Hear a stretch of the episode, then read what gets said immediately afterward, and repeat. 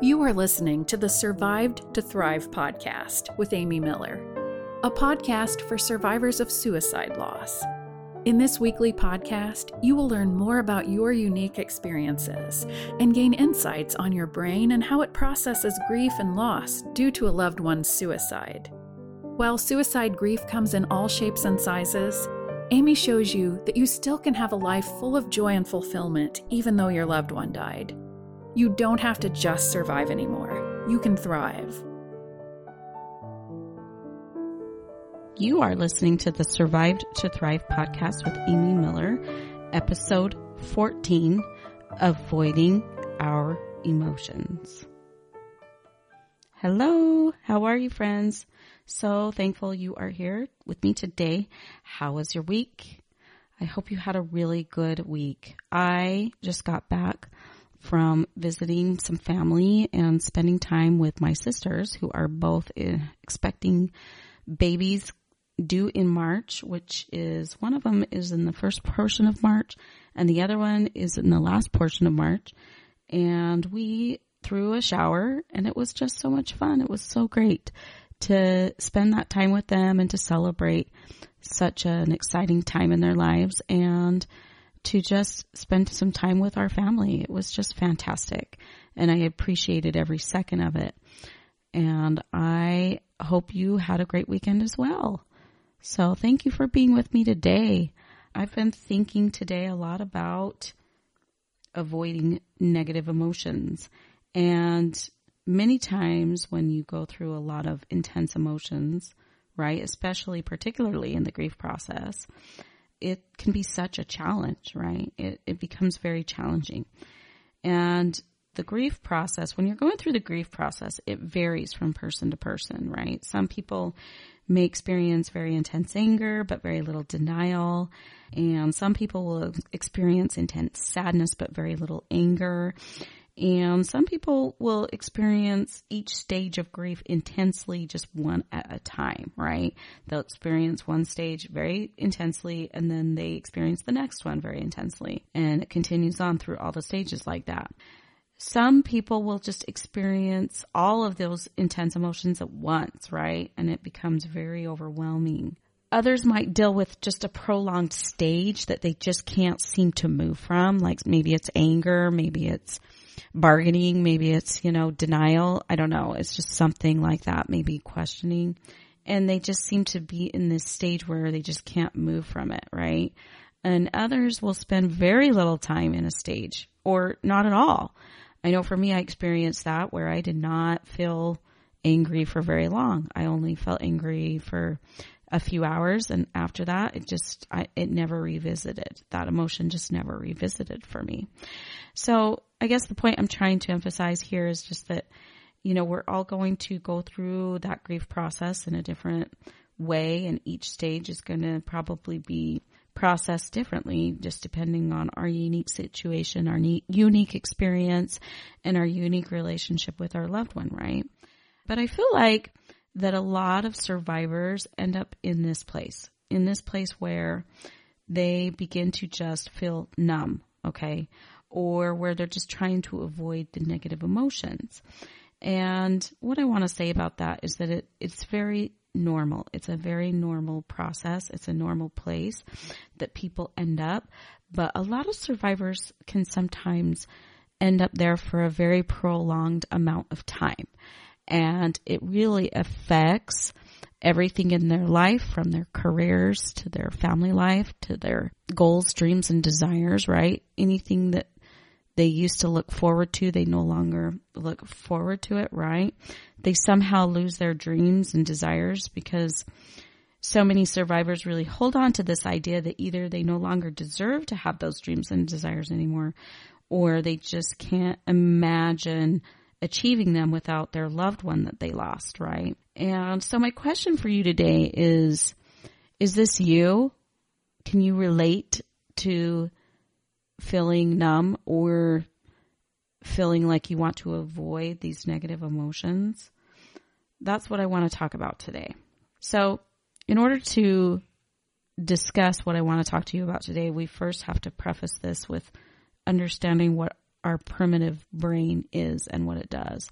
So our primitive brain is the brain that our ancestors really had. They had a primitive brain because they were out in the elements and they needed to use that primitive brain to help them survive. It it was a used as a motivator and a protective mechanism in a way, right? Because it would guide them to look for ways to keep themselves alive, okay? And our primitive brain tries to avoid and resist discomfort. And we can see that when we go through grief processes and go through emotions after the grief process, our brains are just totally against it. It wants to avoid it at all costs. And if that doesn't work, then our brain wants to resist it. And it's a total normal response since our brain's job is really to keep us alive by avoiding pain and discomfort. And I feel like that the response most people resort to instead of feeling their emotions is to avoid the pain. If they don't avoid it completely, they try to find ways to lessen the pain. And so many survivors resort ultimately to trying to not feel their emotions at all or to avoid them. And I think it's because many survivors go to a place of emotional fatigue and it's a place they end up because they are tired of feeling intense emotions and they just want a break, if you will. So instead of feeling or processing anger, for example, they try to ignore the anger or they just try to not feel it, right? They try to buffer, if you will. So I want to talk about this because I feel like this concept of buffering is something that's very important to mention here, okay, and to really discuss. I know I've mentioned buffering on podcasts previous to this one, but I didn't go into much detail about it. But for the sake of this podcast, I really want to go into it more deeply since this method is what many survivors end up using and it's something they can easily get stuck in. Okay. So buffers by definition, according to dictionary.com, are any intermediate or intervening shield or device reducing the danger of interaction between two machines, chemicals, electronic components, etc. Or a person or a thing that shields and protects against annoyance, harm, hostile forces, etc., or that lessens the impact of a shock or reversal. Now, when I think of buffers, I think of it as something I use to protect things I cherish from harm. Okay. Now, I have moved several times. Okay. I have, oh, I'm trying to count, maybe seven times from state to state. And even in those state to state moves, I moved within those states other times as well. So I've know I've moved well over a dozen times. So I got to be really good at moving. And what I did was I wrapped all of my cherished items with things like bubble wrap, shrink wrap, you know, paper wrapping around some of my glass items. I would use like those styrofoam peanuts in boxes to help protect the fragile items. And I would use like these blanket protectors that I would put on top of like my dressers and my wooden furniture to, to help buffer it against friction, which could cause damage, right? And so it works great, right? To do all those things for our furniture and glass items. And it's a real life physical example of how buffering works to protect from harm in the world. But what's interesting is that our brains that think that buffering works with our emotions as well. Okay. So hang in there while I explain. In my life coach school training, I learned that emotional buffering is, okay, quote, when we use external things to change how we feel emotionally. It's something we do to keep from fully experiencing our lives because we don't want to experience any type of negative emotion, right? We feel entitled to feel happiness and pleasure all of the time. Close quote. Okay. So because we live in a world that offers a variety of ways to feel pleasure, pleasure, right? Think about the commercials that we see on TV, right? And how they entice us with pleasurable things. For example, delicious meals or delicious foods or sweets, right? Or alcoholic beverages, right? They try to entice us. They try to entice us to have desires of items like beautiful purses and jewelry and shoes. Okay. These are just a few examples of what they are trying to do. And they're really good. These companies are really good at enticing us because they're really trying to encourage us to shop for these things that we really don't need. And companies are smart and they really use our desire to seek pleasure to their advantage. But not only do they use that desire to their advantage, but they also entice us with heavy doses of concentrated pleasure. Because what happens when we receive heavy doses of concentrated pleasure, it gives us a dopamine hit, which in turn creates us a desire for more of it, right? And this is how people get addicted to items, right? Get addicted to things, get addicted to alcohol, to sugar, to food, to get addicted to shopping. Okay. Um, those are just a few examples. But I think it's important to recognize that the reason why we want to use buffers, okay, is because it does give us that dopamine hit. And dopamine just feels really good, okay? And a lot of times when we're experiencing a lot of negative emotions, we want to not feel it. And so it's natural for us to seek that dopamine hit, okay? But the reality is, is we can't get enough of it, which creates a continuous problematic cycle, okay? So I really wanted to point out what the most common buffers are, okay? And when I read my list, I want you to notice which of these you tend to gravitate towards. Okay. Or if I fail to mention the one that you do, I just want you to make note of that in your head. Okay. I have this particular thing that I use to buffer. Okay. But whatever it is, I want you to just take a mental note. Okay. If it's on my list or if it's not on my list. Okay. So here's my list. The first one is food and then there's sugar alcohol, shopping, pornography, Facebook or Instagram, right? First, Facebook and Instagram is one that I te- tend to gravitate towards. TikTok, YouTube, phones, uh, you know, binge watching Netflix or television, sports or gambling or prescription medications or illegal drugs. Now, these are just a list of those common ones. Okay. So take note. Okay. Which one of those do you gravitate towards? Okay. Now that you've taken note of that, I want you to consider what it, what it would be like if you had no more access to that buffer and how you f- feel. Okay.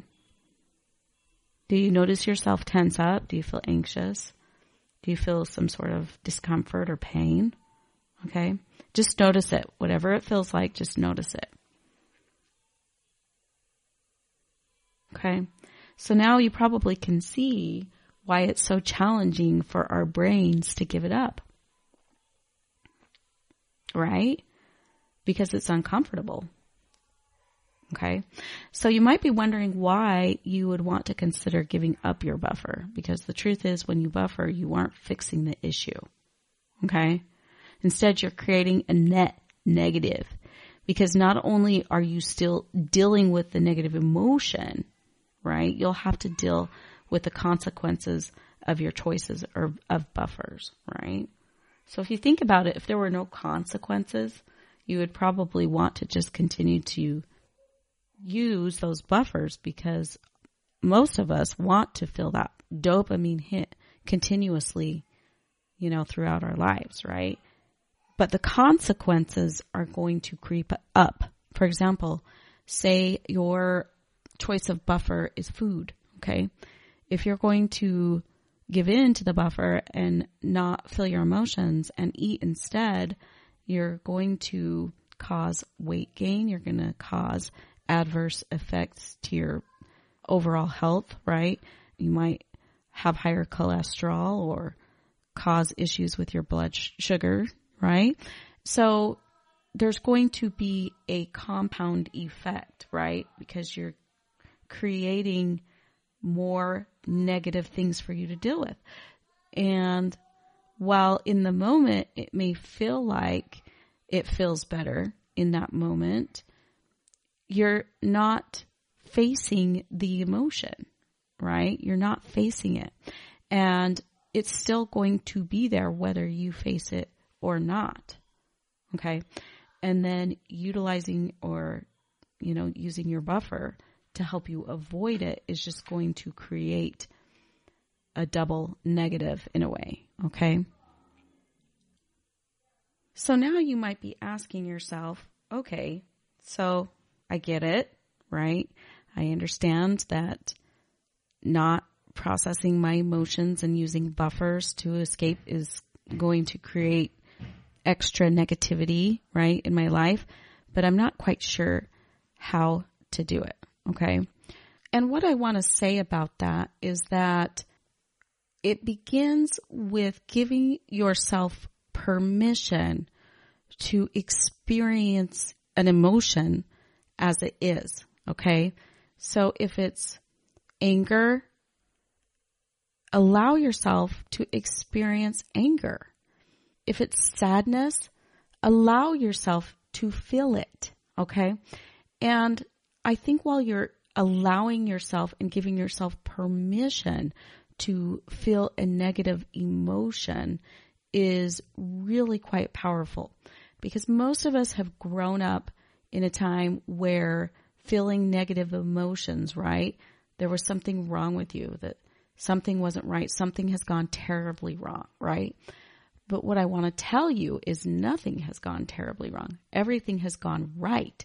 Your brain is doing exactly what it is supposed to do. It's supposed to experience both negative and positive emotions. We need both. Okay. All right. So the way I like to look at this is there are two options or two different beliefs to believe. First one is it's either that you're supposed to feel happy all the time, which will perpetuate your constant desire to seek false pleasure, or to understand that life is 50-50 for everyone and that experiencing negative emotions are part of the human experience and that we are all capable to feel those emotions. Okay. That's what, how we are built. You don't have to avoid them. We are built to experience them. And because our brains are conditioned to avoid pain for survival reasons, you probably will always have some sort of urge to try to avoid them. But being aware that that's what your brain is trying to do and to, it will help you to recognize that, hey, okay, I'm feeling like this urge that I want to turn to alcohol because I don't want to experience this pain, right? If you're aware of what your brain is trying to do and give yourself permission to allow that negative emotion to be felt is going to help you to take control back, right? And to me, that is the best news ever because I like to be the pilot of my life. I like to be in the driver's seat and that gives me my control back. And you, my friends, also can decide, you can decide to get your control back as well. All right, friends, that's it. I hope you have a great week. Thanks for listening. Until next time, bye bye. Thank you for listening to the Survived to Thrive podcast. If you like this podcast, please share with your friends and write a review on iTunes. Also, check out survived 2 thrive.com for more information and to subscribe to get the podcast's latest episode, along with useful tips you can begin to use immediately to feel better, directly sent to your inbox.